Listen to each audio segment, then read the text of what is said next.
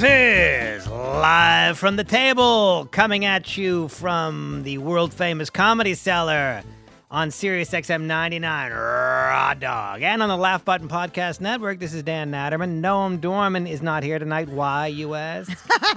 He's doing a show around the corner. Uh, Glenn Loury, who is a podcaster, is doing a live podcast and invited Noam to join. The podcast is about it is about comics and the role of comedy in um, in confronting sort of uh, difficult topics, I guess. Uh, which was a good, which would have been a good topic for our show. But in any case, Noam's doing that, so he's not here. We do have Periel Aschenbrand, who is our producer, and she does do uh, on-air stuff as well, and that just kind of evolved. Um, it, it, it wasn't planned. It just, uh, I- you know, it just came. I mean, what are you gonna? It's too late now to do anything about it. We also have Talking about her like she's a mutated strain of producer virus. We- has new. Well, we love it just the same. We also Yes. have Harrison Greenbaum, who is a regular here at the Comedy Cellar. He's a comedian. He's Harvard educated. And now I do this. I don't know so if they, that means anything to anybody, but he is. Uh, he's a magician. He is recently engaged. He joins us now. And a shout out to Nicole Lyons, our sound engineer. I guess that's what you would call her. Audiologist. She's an audiologist. No, I don't know. But would you, how would you qualify your role? I would like to go by that moving forward. It makes me Audiologist or sound engineer? audiologist. She's an audiologist. She comes to us from the Philly area, I think. Binghamton. Binghamton, New York. Even better. Uh, those are the same. I, mi- I'm slightly look. I, I am still not 100. percent I had a stomach flu, a gastroenteritis, the norovirus, whatever name you use. It's a horror show, and I had that a week ago, and I'm still not 100 percent well. So, um, you're, you're dealing with a, s- a s- an 80 percent Dan Natterman tonight, which is still you know better than. 100 percent of a lot of other people. You know, but but it is what it is. Uh, welcome everybody to our program. Now, if no one were here, we would probably jump right into transgender issues because there's uh, stuff going on with that. So I, you know, uh, with the UPenn swimmer Lia Tom- Thomas, and with Ketanji Brown, who was asked to define w- a woman in uh, in Congress. And did you see that, Perry? I did, and also was asked um, if she thinks that babies can be racist. I didn't hear that, and and I but wasn't it? Lin- I think Lindsey Graham. Oh, no, that was Ted Cruz. He Oh, it was Ted- brandished a children's book and said, "Can babies be racist?" because when I look for factual stuff and I'm I'm questioning a potential Supreme Court nominee, I want to question the logic of children's books. It's unbelievable. Also, are all hams green? or green? Are all eggs green that go with the ham? It's just very weird. Do you believe cats belong in hats? Like what? What the fuck are we doing? Well, uh, I wanted to know what uh, Periel thought about uh, Ketanji's. Um, so I guess we will get a little bit into the trans stuff, since that's sort of what we do here. A lot of Yeah. time. but wait, uh, you brought something up. Can you walk us through the norovirus experience? Because you've talked about that a lot on the show. How your biggest fear. It's not my, my my biggest fear is is is is um is not that. It's throwing up. I thought That's not my biggest fear. it. Okay. My biggest fear is being buried alive. but the, bi- my biggest fear of shit that actually happens, i that happens to me and has happened on a regular, somewhat every few years basis, is uh, stomach flu. Mm. Um, and and in my book, I Respiro Before COVID, available on Amazon. Yes, I'm a proud owner of that book. Have you have you looked at it yet? yes, it's a good book. Well, have you read the whole thing? I've not read the whole thing. Okay. Well, nobody. don't worry, nobody has. but but uh, how far did you get to it? I got like halfway through. All right. Well, you weren't moved to continue, I guess. No, I just I will I will finish it. Right? I you're will not, finish You're it. not obligated. Um, but the main character also has an issue with that because the main character is 60% based on me, 40% based on not me. But but the main character has a, an issue with that. So so yeah. So I I um So can you walk me through what you, one night? I don't know what- dinner, but well, but you never know with the stomach flu what caused it because it could be anything you ate 24 or 48 hours prior. but was it food poisoning or did you have? You, you just don't know. Okay. because it can be transmitted through food. It can be transmitted through surfaces. Um, It's transmitted through fecal matter and vomitus, Mhm. but that can get on food. That can get on surfaces. Okay. So, so that's how it's transmitted. So you don't. So I don't know how I got. Okay, it. so- I even did. I eat a meal at the comedy cellar the night before. Yes, Okay. Yeah, but nobody else got but sick. but so but can I it are low, blame the comedy cellar? I'd like to. if I can blame Noam for something, it's obviously more fun. Right. But I did have the shrimp, which shrimp, you know. Uh, but uh, but so I it, now the, the thing about it is is when you have stomach flu, whatever you just ate, that's the stuff that comes up. Hmm Sure. you know, it comes out. So that's the stuff you're going to be kind of associating it with, and so that's the. f- So so uh, to, to, just to, I won't be eating the shrimp here anymore. Is my point. Well, Ah, got Whether the shrimp had anything to do with it or not, I will not be having the shrimp here, and maybe nowhere else either for a while. well, I will tell you that I was just downstairs and somebody was eating the shrimp, which ordinarily would look delicious to me. And because I knew that you had eaten the shrimp right before you got sick, I also probably not will not be eating the shrimp.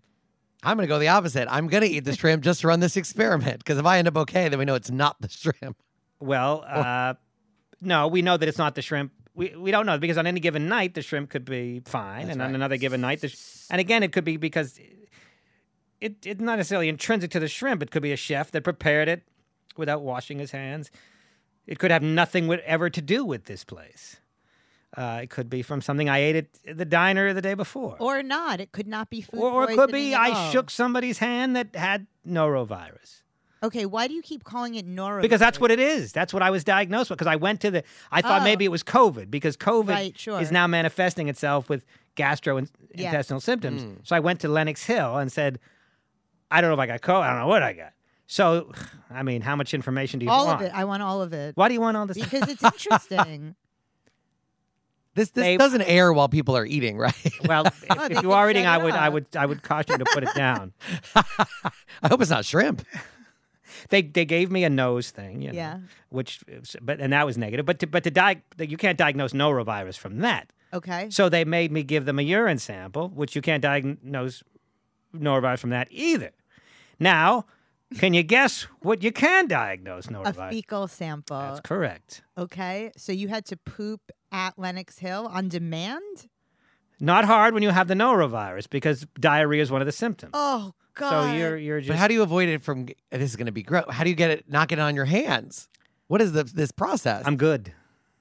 Is it a bag? First of all, it was shitting in a all it was all liquid. They gave me a Oh. cup. It was Oh, all it was my completely God. liquid. It, it, oh boy. it looked like uh, not unlike uh, chocolate milk. Did little But- but- but didn't little taste- shrimps coming out? of it was just it was Oh, my completely, Lord. liquid. And come on, very really. so in any in any case, the that- worst commercial for sea monkeys. That, that's how they diagnose uh, norovirus, and I guess from vomit too they can do it. I suppose, but I couldn't give them that. Were I think they don't even test the shit. I think if you're willing to, I do think if that, it's they're like, all- it's definitely norovirus. Well, if it's all liquid, they're probably like, you know what? It's. Were you throwing up also? I was, but when I got to Lenox Hill, I had no, it was not longer. Okay, because he did not sound good. He Oh, ran. no. Yeah, And then they gave me um, a, a Zofran, which is an antiemetic, yeah. as well as anti-nausea medication that actually I read online really doesn't do much better than a placebo. Mm. Uh, it, it, it, so I don't know why they give it to you, but Well, because Um, placebos work. That's yeah. the whole thing. It's it's not that a placebo does zero. It does, you know, it does something. I don't think that that's true. They gave me that while I was pregnant. They do get yeah, like it it, it it it depends on who you are. Sometimes it works for some people, sometimes it doesn't. Sometimes it's no better than a placebo. Sometimes it helps with the throwing up, but not the nausea. Which, if I have a nausea, I might as well throw up. I mean, it, I don't I don't know that that helps at all. All right. So, Having nausea without the throwing up, how's that helping me? Right. How's so that you how's that advancing my cause? So you You, poop. you want more information on want the norovirus, or you want to talk about I uh, wanna know- so you- Ketanji Brown? So you pooped in the cup, and then they, That's a hell of a transition. and then you got diagnosed. But you've been sick for a long time. Because it takes the body a while to recover from the, the absolute beating that you take from 24 hours of vomiting and diarrhea. It, it, you, you still have lingering, your, your, your system is completely fucking fucked. Mm. And so I'm not back 100% to normal. I'm anything. Plus, I didn't eat for like several days after because I was still di- diarrhea. It was still Are you diet. Gatorading up now at least? Are you rehydrating? Yeah, no, I'm rehydrated, and and uh, but I lost. Look, I went from like 159 to 153. Wow. Wow. So, I mean, for those I want to get on this plan. in just a few days. Are so- you back on solids? Yeah, I'm back on solids. Okay. Yeah. Um, Okay. no, I was back on solids qu- quickly enough, but um, but de- but depending, uh, n- you know, not not like a greasy cheeseburger. No, I You know. mean pooping solids. Oh, oh yeah, yeah, yeah. Oh, you, yeah, yeah. oh, you should see what I I'm up to. But anyway, unless Have anybody has any and then- further questions about norovirus, I'm glad you're feeling better. I was just gonna say, have you ever pooped and then looked at it and been kind of proud? no, no, Never. no, never, For sure. never, Come on. There's at least a couple times like. I did that thing. Never proud, never proud. Uh, you know, I mean, some aghast.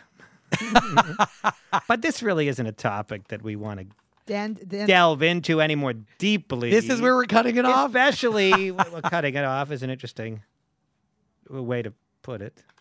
Cutting fair. it, cutting it off, you know. Um, You know, it's hard to poop in space. because People don't think about this. because the pooping requires gravity. Your poop comes down. don't they have to wear diapers? Well, but your body, your, with your your body, you know, your muscles push it. So, but yeah, I, What This they- is no, my kind of an episode. I will tell you, I as somebody who's read about this topic, pooping in space requires you to basically uh, put your fing- your hand in a glove and use it like scissors. into your butthole. Well, you have to basically detach the poop. Normally, poop falls out of your butt because gravity, and you're in a but you're space shuttle. pushing it. You have muscles that push. Yeah, but they don't. They don't. They don't. unlink. I will be darned.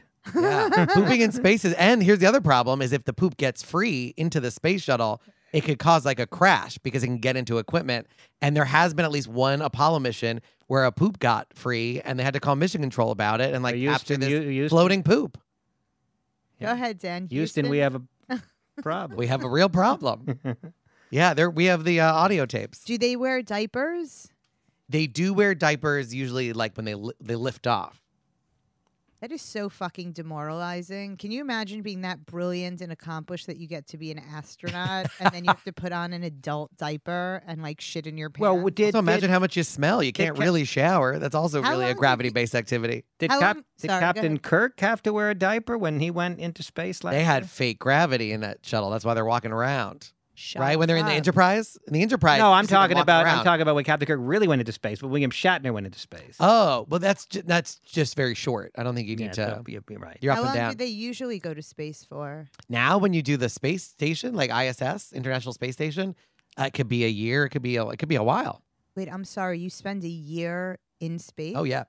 If you were gonna, if you're going to spend all that money to launch somebody up there, and yeah, Wait, wait, wait.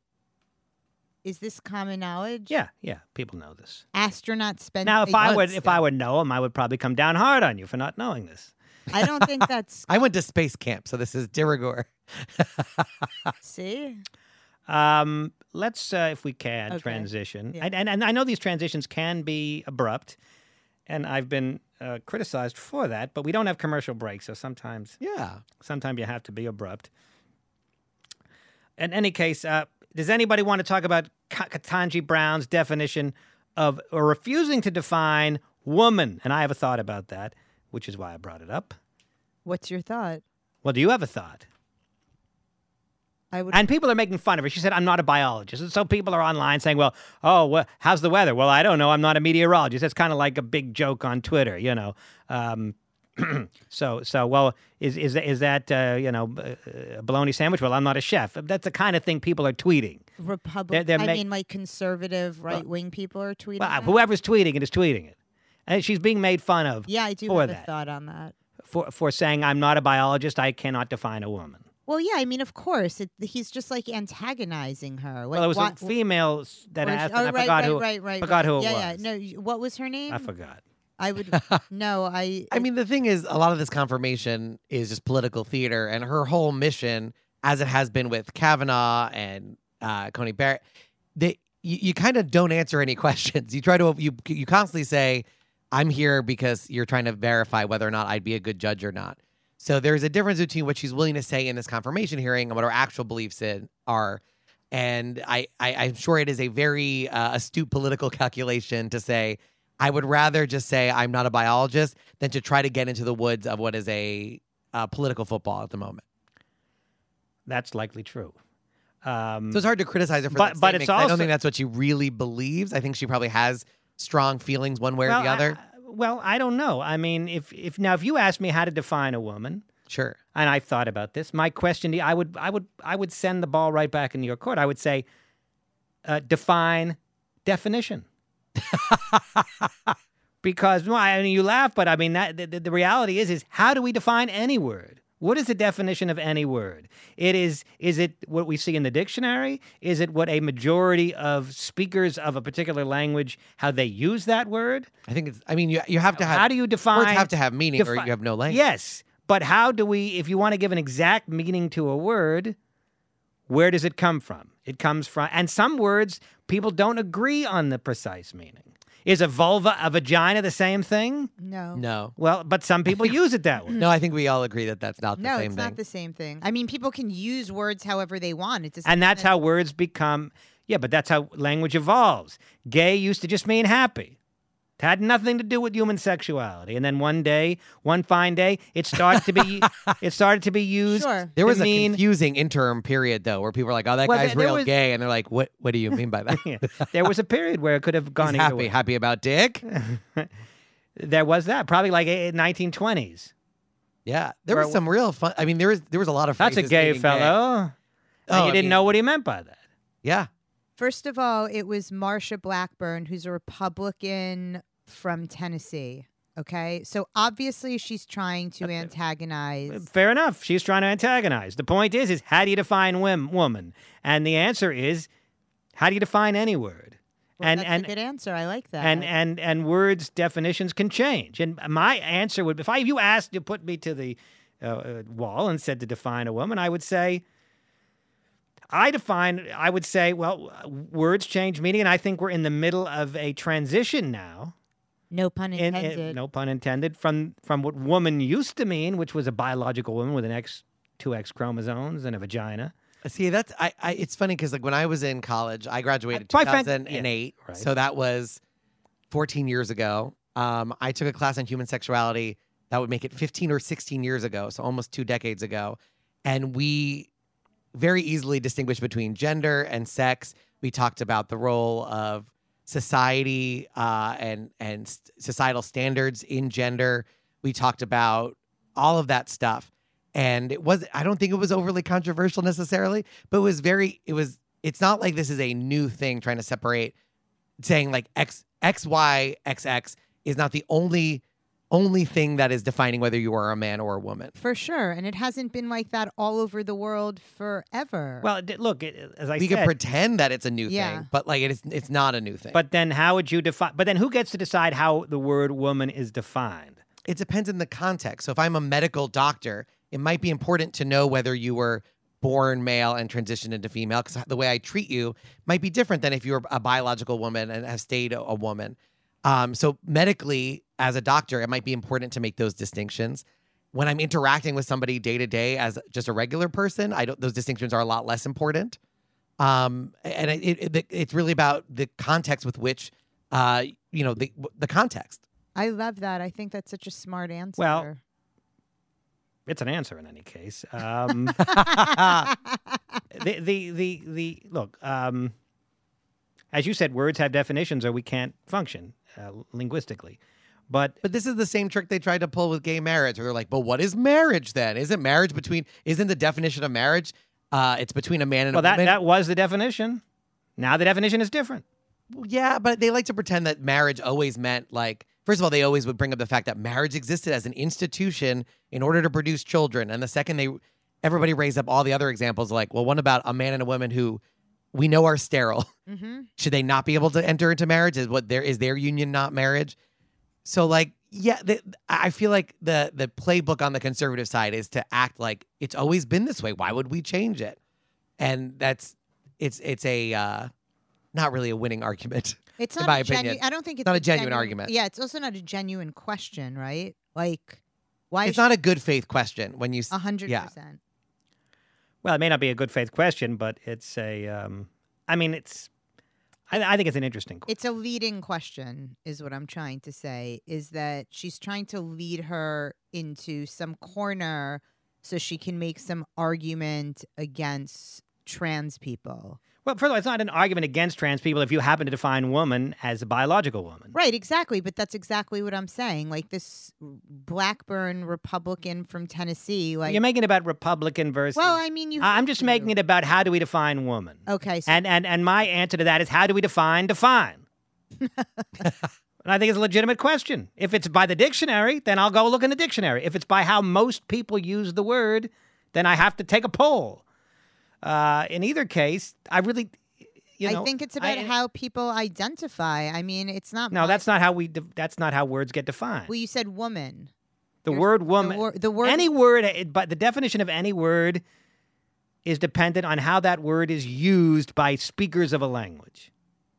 And in the case of the word woman, it's used differently by different people. So I guess the answer is it's it's ambiguous right now. Well, that's. I think. But I think that people that define it biologically aren't wrong. I think that, that that's I think a they're way to define it. I, yeah, but they're trying to create some kind of objective thing where gender, because it involves society and its expectations, has subjective components to it.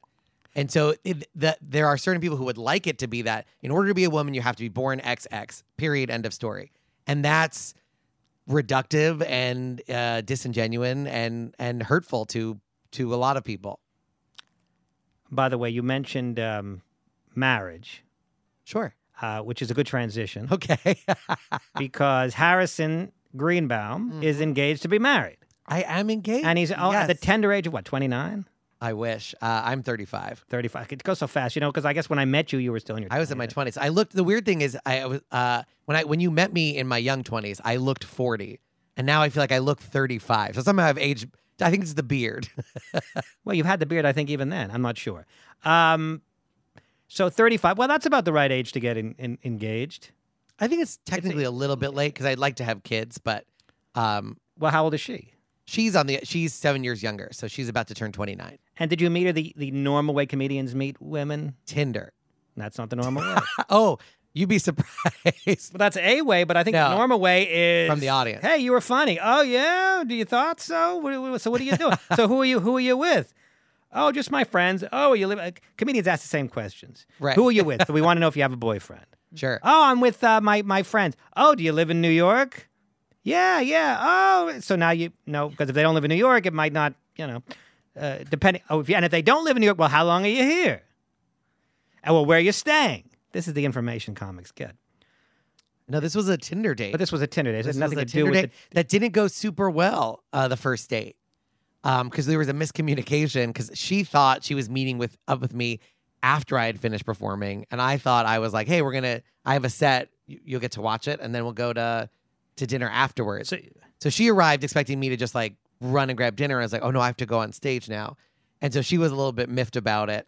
And it wasn't until we went out to dinner afterwards at Mimi's, which is where I ended up starting my kicking off my whole engagement to her uh, a couple years, a few years later, um, that we started talking about like our actual lives and things that we like. And then we're we were like, oh, maybe there is there is something to this. But isn't it so um great to have that be your first date that she can watch you be so funny? Because doesn't that like just like Normally, it was normally I think people do. Uh, peop, in my in my past history, it was a positive, but it was Yeah. interesting for her. It was she was just like this. She's like very Nebraska nice. So the idea that I would invite her to watch me perform on the first date is outrageous? is outrageous. yeah. do you think that's a good way to start things off in general? Like as I said, a lot of comics meet women because they're in the audience. So their first impression is you on stage giving a performance. Is that is there something false about that? Something fake? Something not? I mean, my act was never. Some comics have an act that definitely, I think, uh, sets them up for later if they're trying to get laid. My act was never that. There, like, I, I- so I that was never my my experience. No, but they're seeing you on stage in sort of a they're- as a oh, star. They're seeing you as like in a, in a, a you know you're cool. You're not going to be that cool off stage. You just couldn't be, as you would be on stage with Yeah. everybody laughing. For sure, for sure. You know, so so you're saying it's just a slippery slope. no, I'm saying it's um, you know, you're you're creating. You're not you're not your first impression. Their first impression of you is is You're demonstrating is not as a real person. It's as a performer. So I, you know, I maybe and some, I think also sometimes when I would date somebody, they might there there are people who do comedy but really like they're accountants and they like do comedy for fun. Everyone they took a class, and so sometimes having them come to a show is like, no, no, I'm actually like this is what I'm dedicating my life to, and I think I'm I'm pretty good at it. And so you're if you if you are going to latch yourself to me, uh, this is this is a good thing. Right, right, right. Th- like this is what you get. Yeah, I'm. This is not. Hopefully, this won't be a sad life where I'm struggling. Look, I, I can do this thing. You brought up, by the way, something interesting about comedians that whose act is basically designed to try to get laid. Oh yeah, there are I think it's an interesting that. topic, like t- topics that you don't want to discuss. Like, like I talk about my age on stage, but were I were I designing my act for the sole and express purpose of getting laid, I wouldn't talk about how old I am. You know, and I'm I would. Uh, It'd be 15 minutes on how hard it is to have a big dick. yeah, Man, who are my big dick people at? Am I right? you Boom, know boom, boom. about how women they won't leave me alone because I give them such heavy orgasms. But um, I talk about my back hurting, all stuff that's not sexy. right. you know but but some comics wouldn't i won't mention names but some comics wouldn't discuss those types of things because it would get in the way now i will say if i have a specific person that's in the audience to see me say i meet somebody and then i invite them to the show then i might be conscious of what i'm saying on stage but as a general matter i my first priority is to be funny Yeah, isn't that most? no? I'm, uh, well maybe most but not all okay. there are there are some that would prefer to be cool Right. Right. than to be funny Okay. I prefer to be sexy than to be funny. I, I would say that you know those things. I mean, being funny. Now, yeah, you is could argue that if you're really, really funny, Yeah, you are yeah, sexy, yeah, even if you're yeah. talking I- about that's what I was being yeah. old or yeah, having a bad yeah. back or a tiny penis. Well, maybe not that, but the rest Right. of it. Yeah, if you push too hard on some of those topics, I think if you're just like, man, I have the smallest penis in the world, and then all your jokes are about that, it might be a turnoff. But yeah, I, I do think that being funny is. And my penis, by the way, for the record, is reasonable. well, I don't know that anybody thought otherwise, but, There you go. No, but that- for the record, you're engaged that way. anyway, so it doesn't much matter. Mm. Fair. But uh, do you have any thoughts about that, Nicole? I know you're not an on-air personality, but we've had other non-air personalities that, that w- one one day became that. In regards to small. I- I- no, no, not in regards to small. In regards to a, c- uh, somebody on stage that was very, very funny, but everything he was talking about was unsexy. I don't know. I kind of feel like sometimes comedians, when they get vulnerable, is almost like a little bit more sexy than the big dick stuff because anybody can say Mm. they have a huge dick on stage, but not everybody can like be vulnerable. There Yeah. You go. That's my two cents. That's good. Thank you- you, Nicole, for your two cents. Um, It's also like About- some people come across on stage like bad boys, some come yeah. across But as s- good some are guys. ki- some are kind of that way anyway. right. you well, what they appear on stage doesn't necessarily conflate to what they are off stage, but I think certain, yeah, that you can do the bad boy route, leather jacket, and some people are into that, or some people like an are, Andrew Schulz sort of a I guess, yeah. Or I was thinking like old school, like Denis or like Leary, dice. like or dice. Oh God, Um, that would not work anymore. now now. I hope not. Well, no, he he'd be canceled. I mean, he was he was even canceled then, Right. Pretty much. And this was nineteen, whenever it was, eighty nine or ninety. But what does he do? On, I haven't seen. Well, for, what, I don't know what he does now, but back then he would just. No, I know what he did back then, but he performs all the time now. What, what's his act? I think it's still Um, still that. Oh, so Right. I guess he he gets away with it, but. Actually, I don't remember who was homophobic or, or wasn't. It wasn't transphobic because we didn't talk about trans people. It was misogynist. It was misogynist. Yeah, but in like it wasn't. a fun it wasn't super. I don't know if there was a if it, Well, some people perceived it fun and some didn't. Right. You know, it depends how you. I mean, uh, you know, um, yeah, Nora Dunn on SNL at the time refused to perform with him when he was hosting. Um, There's a great essay on him where some people, it was also people were trying to figure out whether he meant what he was saying or whether he was was trying to be a character to to dislike on purpose. Right. And from that perspective, then then it's transgressive. look, I thought it was a brilliant character. of course. That's it how I perceived it as a Right. brilliant character. Ridiculous, over the top. Whether Right. or not he thought that, I don't know. I mean, you never really know.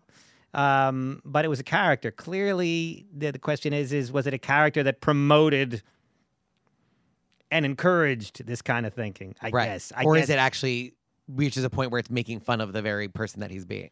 I mean, I think it's an interesting question, but I think that it's you can't argue that it was he was just brilliant like that. He was Well, the character was brilliant. Yeah, I don't. yeah, I don't know that the writing well, was I mean, necessarily he brilliant. created the character. The char- yeah, the character was amazing. That character was amazing. I thought, you know. Also, didn't didn't Dice like stop for Uh, The- performing for like twenty years to like go raise his children? I don't know if he stopped, but yeah, he- Uh, he kind of vanished because he because he, went to go be a dad. No, I think he vanished just because you couldn't. He couldn't maintain. Just be, like Dane Cook, but kind of, Mm-mm. relatively speaking, vanished. I'm telling you. No, he just he just didn't he he didn't. I think he was just couldn't maintain that level. I mean, maybe Well, he did. was maybe the he, first guy, first comic to sell out Madison Square Garden. yeah, I but then right? it just kind of fizzled. I, Right. I'm telling you. He could. I'm telling you. I think it's a combination of both. Okay, we can. We can, we can I think he's being confused with Rick Moran. I, I don't think he could have maintained that level even if he wanted to, assuming he didn't want to. It was just it was just too he burned too brightly and it was too it was too crazy a character and and I just don't think it was sustainable. But look at him now. He came back. Yeah, but he came back, but He not with that, that himself. not I mean, at all of his that and not where he was. He's not what he what was then. He was a phenomenon. He was like a shooting star back. then. Mm. That Uh, was how I fell in love with stand up. Oh, with, from Dice? Dice? from the of all Oh, things, wow. from the Dice Man. That's interesting. Well, certainly Periel is is uh, you know very sensitive to somebody that is really a misogynist. She would be sensitive to it. So, um, so that she says that she didn't feel he was misogynist is something to listen to. Thank I you. think. You know. yeah, there you go. Um, uh, Harrison is not only a comedian, he is a magician. Also a misogynist. No, oh my god. Oh no, I, I I hope I'm a good ally. Um, He is a magician. Uh, he, I've seen him perform close-up card tricks. I've never seen his stage magic act, but his card tricks are quite good. wow. yeah, I have a stage show called Harrison Greenbaum. What just happened? It's uh, it's my baby. Uh, it's the first magic show uh, that's ever been at the Cellar. Like we did at the VU, um, and uh, it's uh, yeah, it's. It, I started off as a magician when I was like five years old, and then it wasn't until college that I started doing stand up and exploring stand up, um, and then kept them very very separate. Um, when I my my freshman year of college, I was interning for Mad Magazine and like barking for stage time uh, at night and I was about to go on stage and I was stuffing uh, sponge balls in my pocket. And there was a comedian uh, who saw me doing that, and he's like, "What the fuck are you doing?" And I was like, "Well, you know, there's, I also do magic, so if the if the jokes go south, at least I have a magic trick, so I end on a strong note." And he said, "Take that shit out of your pocket. You'll never learn." Uh, and I think he's right. Like you, you, you can't have a safety net. You need to live or die by your jokes alone. That's how every other comic does it. So I kept them really, really separate. Well, I, you know, what, I. I don't know that he was right, especially when you're starting off. If you're starting off and you have something that makes you more comfortable because you know you have a, an ace in your up your sleeve Mm. or a sponge ball in your pocket, I don't know that that's a bad thing.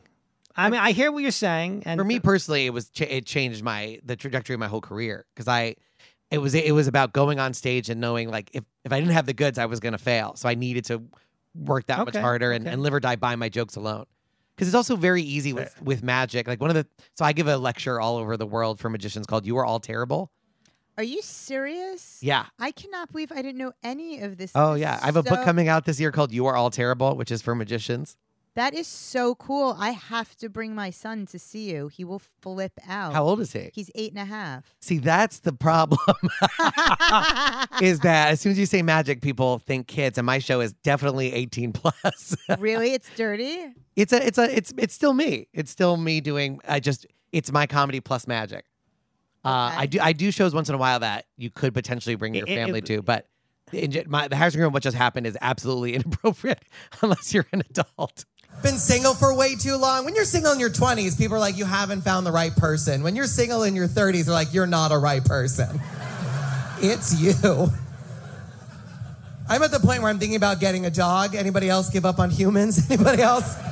I'd like to get a dog. I just don't want to come with those like overly passionate dog people. I'm sure there's a few of you here into their dog. You, yeah.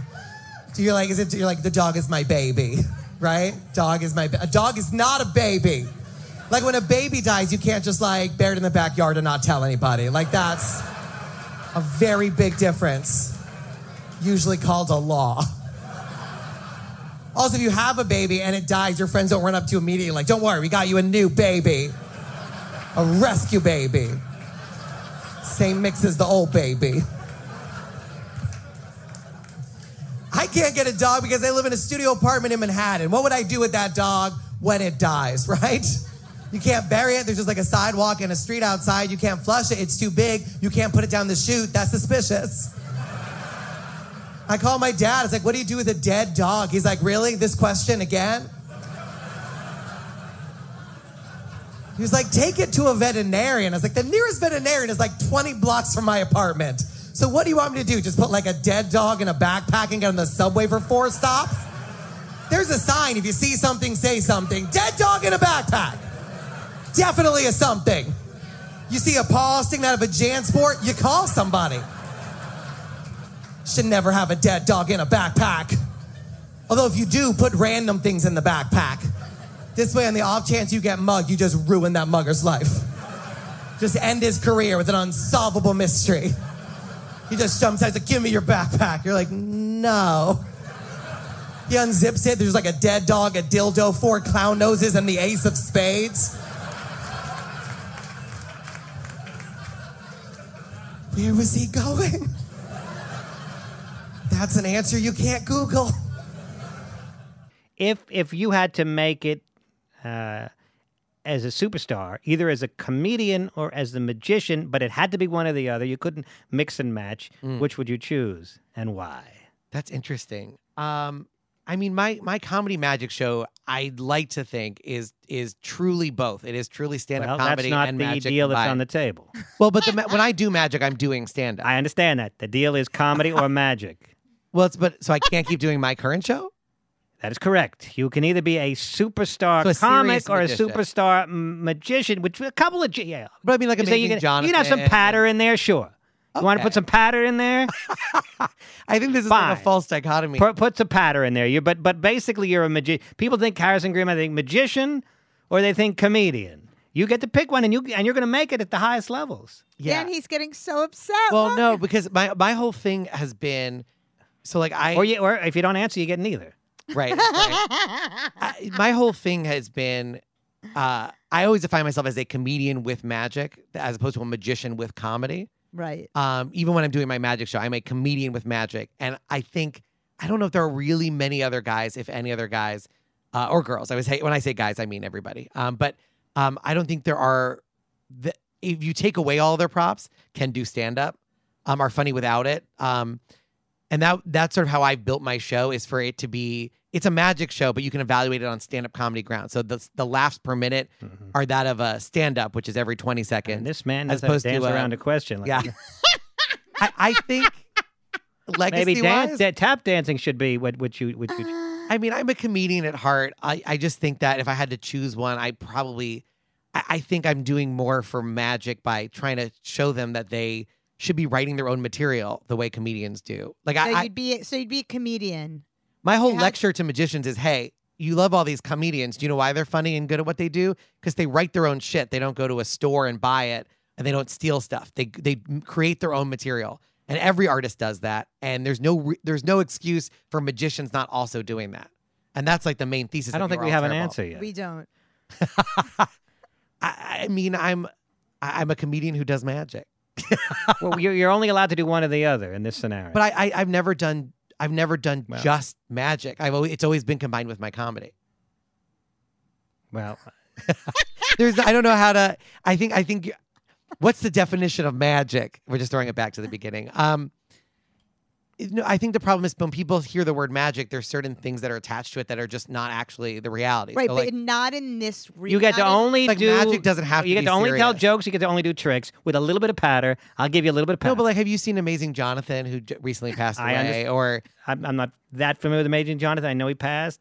but away. he was one of the funniest people on this planet, and okay, but in this All right, alternate. now we're not getting anywhere. so he's, not but he's not doing. anywhere. He's not doing magic with just patter. I mean, he's uh, he's This a is like a congressional senator.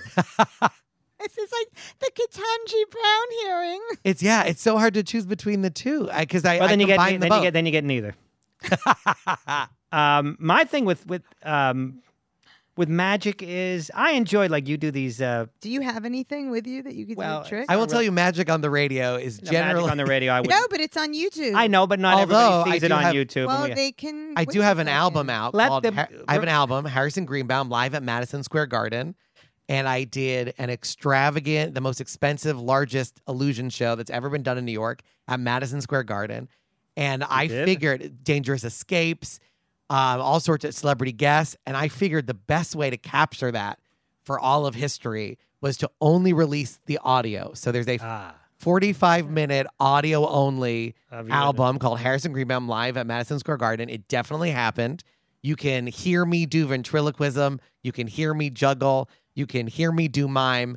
Uh, it all happens on that album of the show that definitely happened. Where can we see? Where can people see you do actual magic tricks video of magic tricks? Uh, I have a little. I have some stuff online. I'm I'm trying to actually film the whole magic show as a special this year. That's one of the. That's like my number one goal is to get that thing out there, because it's been something that I've worked on for so long. And in that spirit of like, some magicians will create a show and then that's it. They do that show till they die. And I want to be more like a comedian where I get that show out and then I work on a new show. My my thing about comedy, uh, magic rather, is is as follows. I enjoy close up magic. I don't generally go to see magic stage shit, but if Harrison wants to show me a card trick, I'm I'm, I'm all in. Um, I can't tell the difference between a a good magician and a great magi- like comedy. You know, people talk about the best comics. Sure. And of course, we all have different opinions, so it's not completely objective. Magic to me, it's like, okay, this guy did something with cards, and I saw another guy do the same thing, and maybe this guy's got somewhat better patter. Well, part of that is And what's is his name? David Blaine kind of brought in the gr- grungy, you know, uh, aspect to it, but I don't know. It just seems like I'm not like. I think it's just education, right? So like when the average person, when you ask them what good wine is, they they don't really know. And the same way like a sommelier would know. The advantage comedians have is that most the average person has seen a lot of stand up in their life.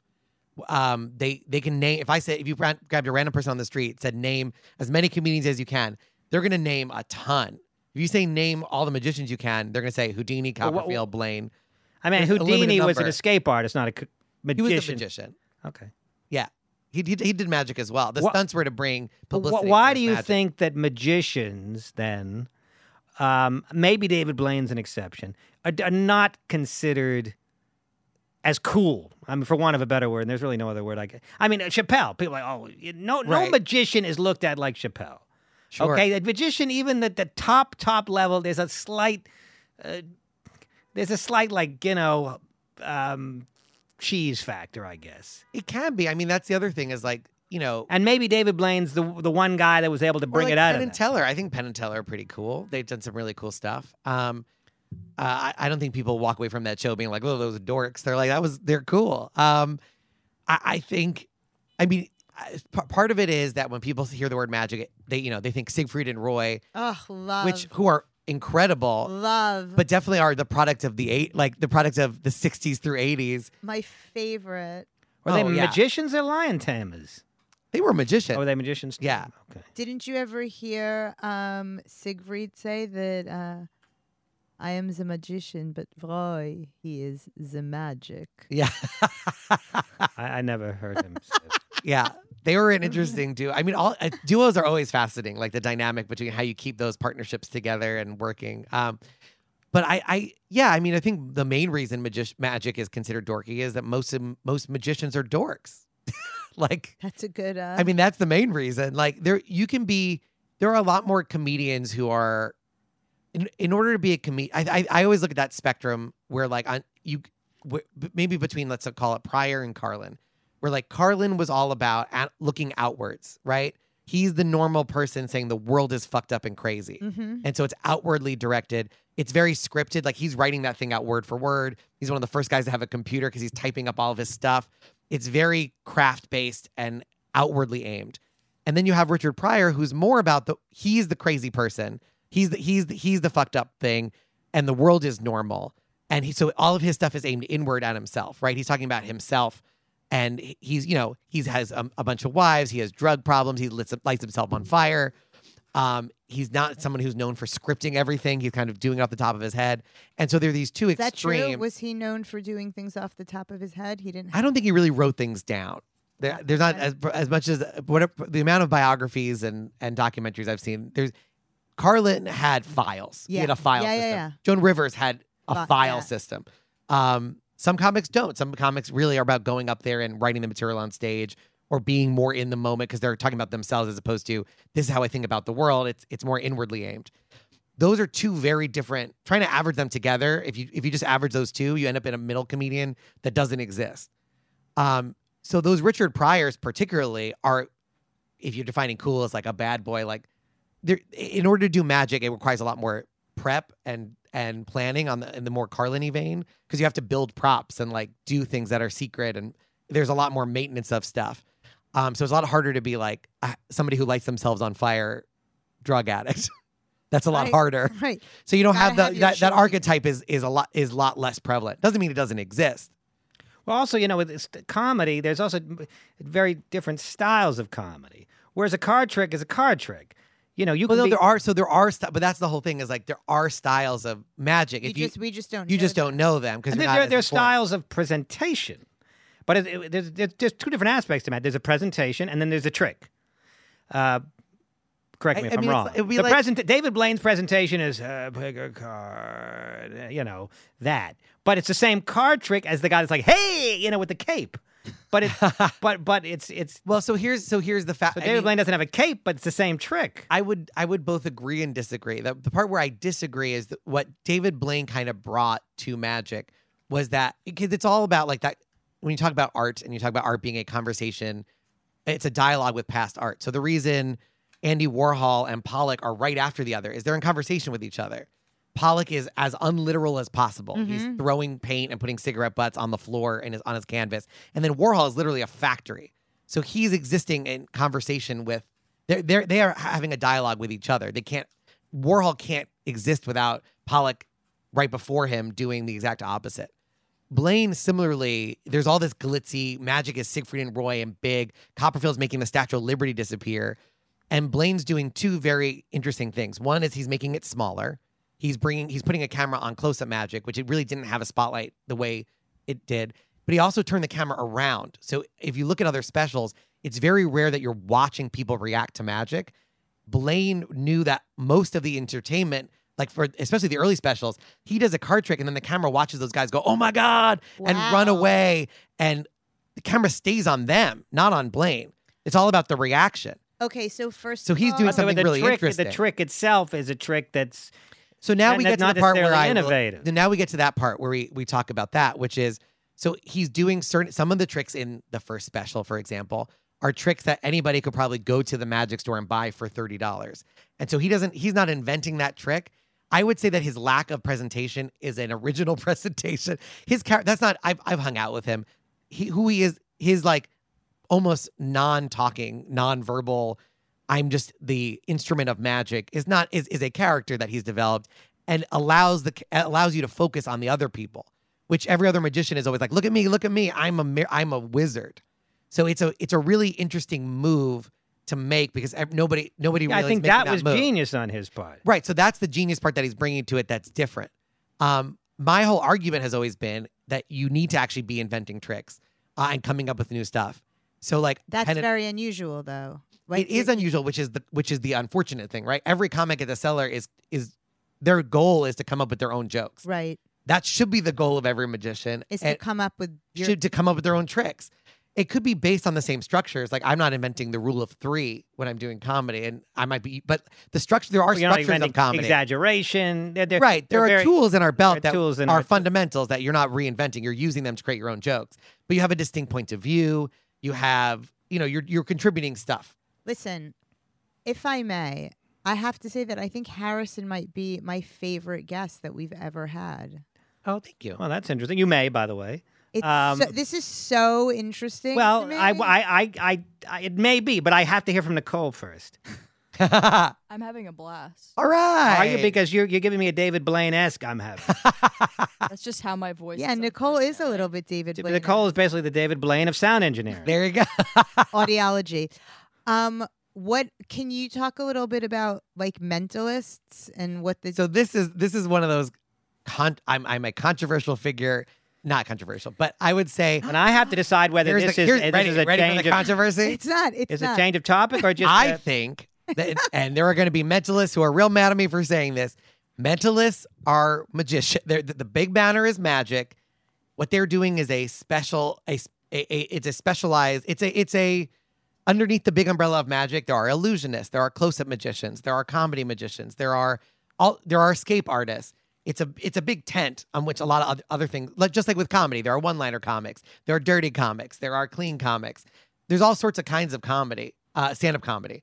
Similarly with magic, mentalism is a kind of magic they they like to think that they're not even under the tent that they're a completely separate category and i think that i just They're it's wrong. not true Do you It's know not Eric true. Dittelman? Eric of course Dittelman? he's one of my best friends Oh, oh, that's yeah. I think you mentioned. Yeah, he's a great guy. I just I bring him up because I happen to know him. Uh, shout out to is- diddles the Diddles, and then there's this guy um, Oz Pearlman. yeah Who are a lot of these jews people? jews love mentalism Well, we're mental patients. you go to israel and everybody's a metal bender I don't know what is going on.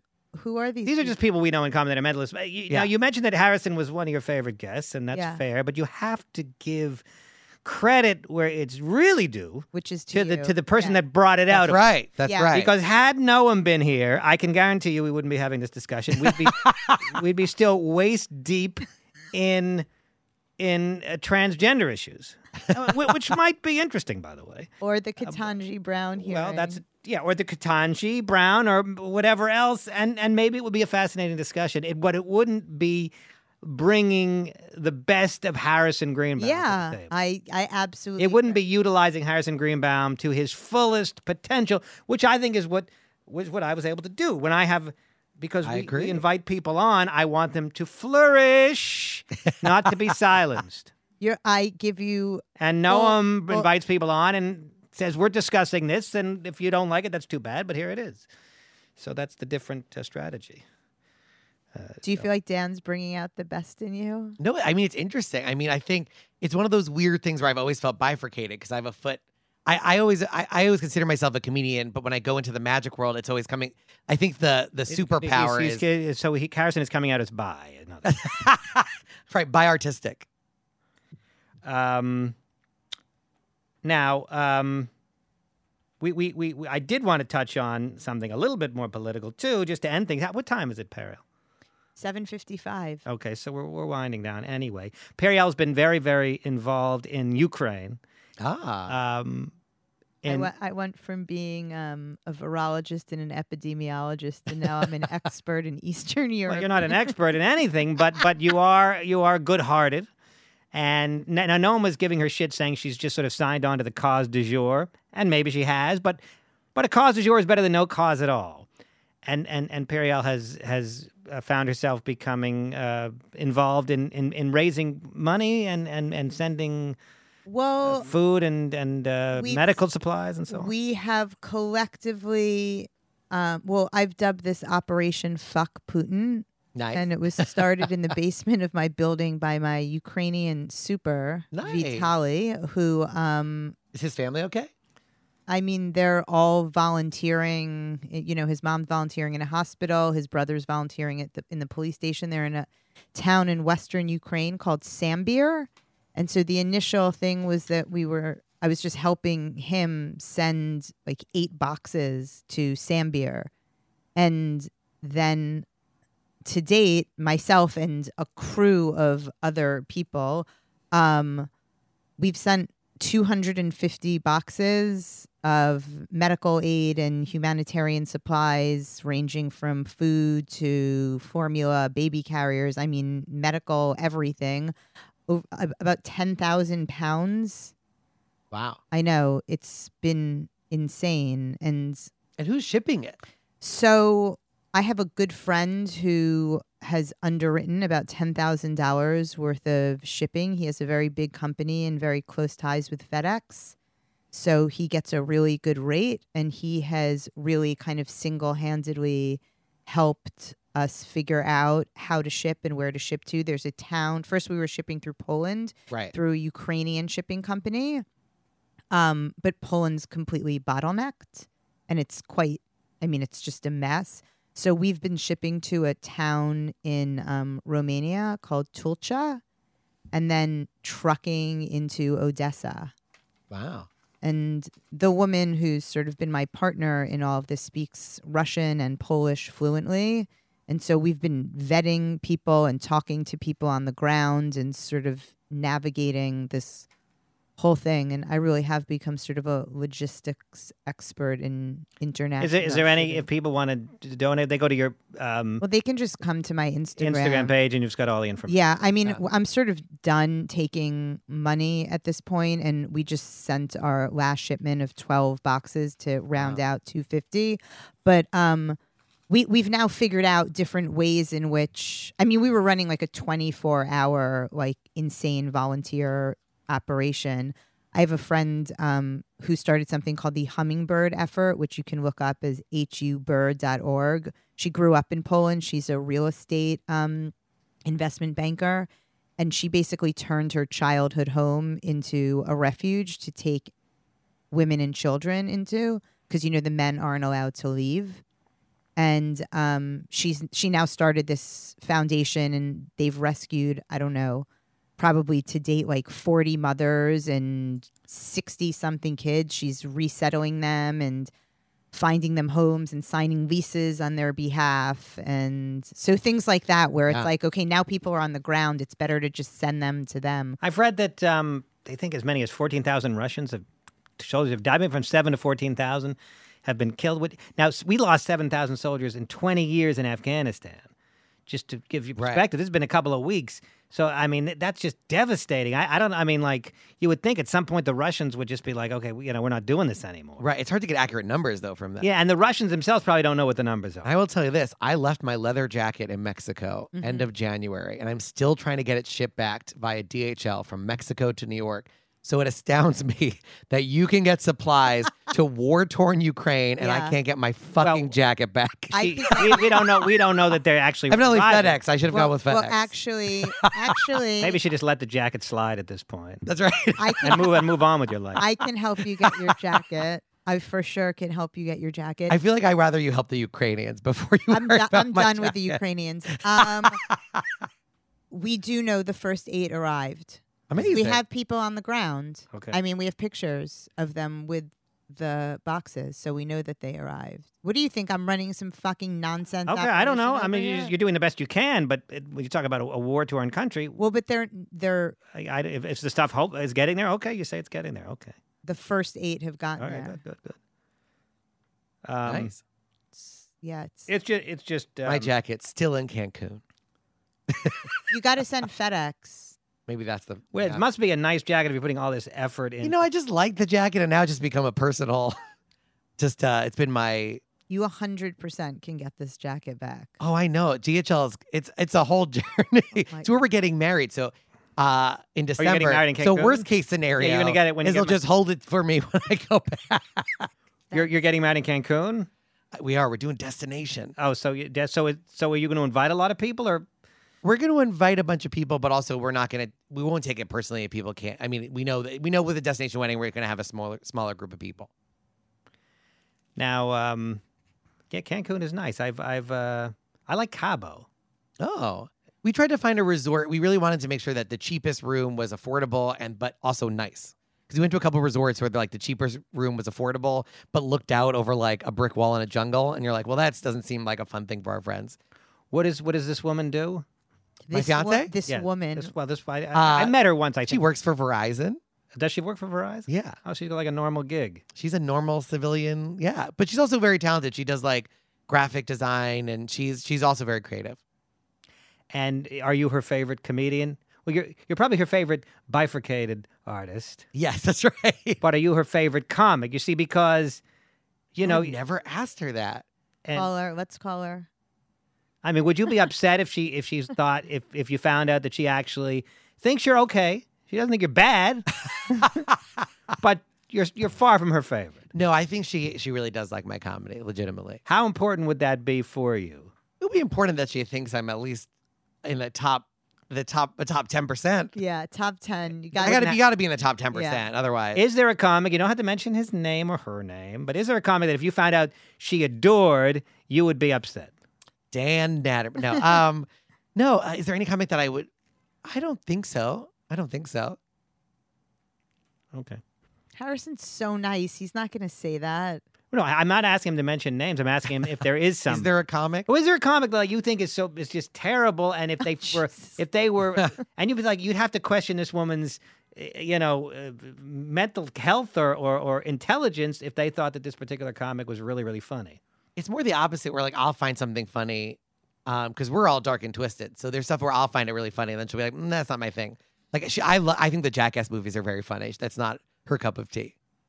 Yeah, the Jackass movies are fun. I mean, the Jackass. You want to talk about innovative? I mean, those movies are fantastic. You know, they did this, they did something that, I I, as far as I know, had never been done before, which is what I don't even know what you call that, but it's like we're gonna we're gonna like uh, you know hit each other in the balls or whatever they do, you know, or eat like ridiculously spicy food, like the sh- But there always was there was always very smart structure underneath it. Like anybody who tried to copy them just thought, oh, if I just hit somebody in the balls enough, it'll be funny. But like the example I used was like when they had him, brand, they uh, one of the guys gets branded. I think in the first or second movie, and if you look at it, they're doing it on a farm. There's cows looking, and it sort of brings attention to the, how silly it is to brand anything. And so there is an underlying. And I'm not saying everyone has. There's not a social message underneath everything that Jackass does, but there is intense comedy structure and they're making points and statements. They're not just hitting each other in the balls. And that's what makes I, it I saw good. it more as, as as as hitting each other in the balls, but but um I find that stuff difficult to watch. but I thought but but there was a great essay about one of the bits where they have the guy, they have one of the guys dressed up to look like, I mean, this is right after 9 11. They put a fake beard on him and a turban. And the whole bit is he's going to get into a taxi and basically suggest to the taxi driver that he's going to the airport to blow it up. And this is right after 9 11. Jesus Christ. And if that was any, if, and that, that, that's more that's that's less jackassy and just more like uh, hidden Well- camera. Well, the beauty of it is that's not really the bit. The bit is that the taxi driver is equally in on it and is going to take this guy who thinks he's the one who's pranking oh. on a crazy stunt course, and real. uh, So it, it- the the the actual bit is that he's doing this terrible hacky terrorist bit, oh, okay. and he's the one who's actually the one being pranked. And then at the very end, the biggest reveal is that the beard that they've glued on him are are the pubes of everybody else in the cast. so that's that's how you I'm, take. I'm nauseous. yeah, but and the this is- idea is I've the just gotten over the stomach. But the beauty of that bit is a lesser show might have just done the little bit Right, right, right. of just, oh, I'm going to be a fake terrorist and see what the taxi driver will do. And that's not what Jackass is doing. Uh, there was a whole essay about this. I'm not the first person to, to point this out. But um, that that's the kind of stuff that I think make ja- makes Jackass Jackass.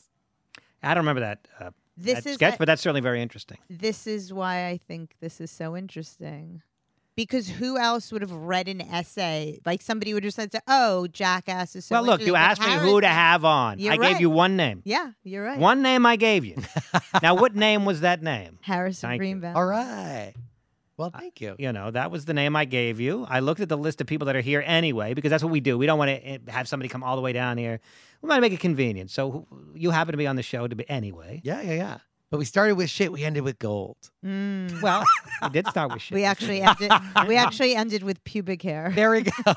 I mean, you kind of lost me a little bit with that, but but but that's me. That's sort of my thing. That uh, kind of grosses me out. But um, thank you everybody. Thank you Harrison for being with us. Thank you Periel. Thank you Nicole Lyons for sound engineering us. You're welcome. Uh, podcast at comedycellar.com for all your questions, comments, and suggestions. What do you want to hear more of? What do you want to hear less of? Are there guests? By the way, can we try to get? I I I I, I uh, emailed you try to get Sarah Sherman, who just started performing here. She's also just started on SNL.